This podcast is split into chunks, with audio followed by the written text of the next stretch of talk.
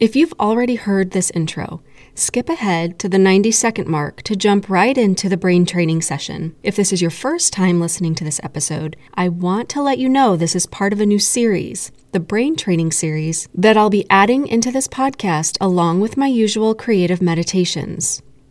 I use meditation, thought reprogramming, and goal setting techniques with my clients to help them launch projects, start businesses, overcome imposter syndrome, and see revolutionary results in other areas of their life. This particular brain training is a mini version of one of my go tos I use with my clients. It's really helpful with dealing with imposter syndrome and training your brain to commit and follow through so you get the results you want. You can listen to brain training sessions anytime, anywhere.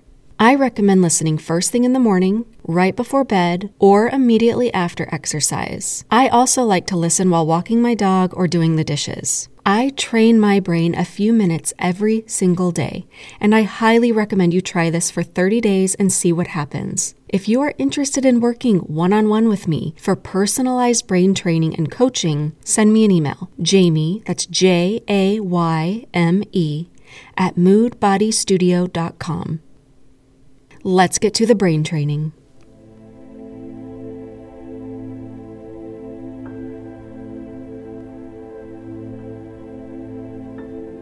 My success is my right by divine design.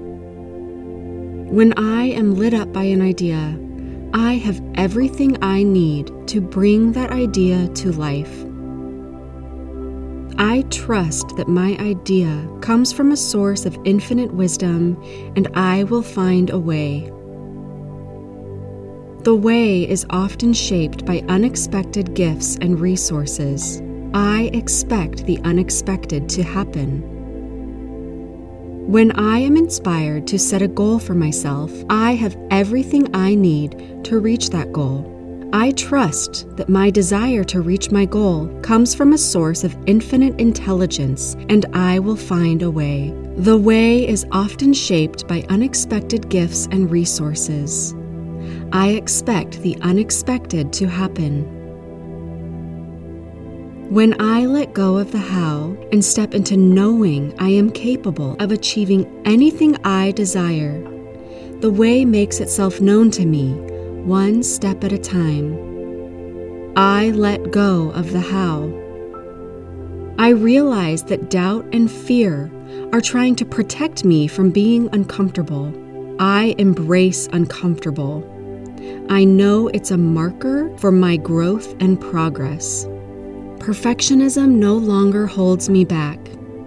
I have the courage to move through doubt and fear, and when I am on the other side, I realize there is no going back. My success is my right by divine design. I am the only version of me there ever has been or ever will be. I am so unique and capable of sharing my gifts, talents, messages, and desires with the world in a way that only I can. I let go of the how I trust that my ideas and goals come to me because they are worth having and I am capable of bringing them to life. I am already on the magical path. All I have to do is stay on the path and take another step forward, one day at a time. I let go of the how.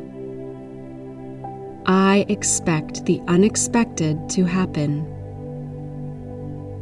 My ideas and my goals are worth it. I am worth it. My success is my right by divine design. I am so close. My success is my right by divine design.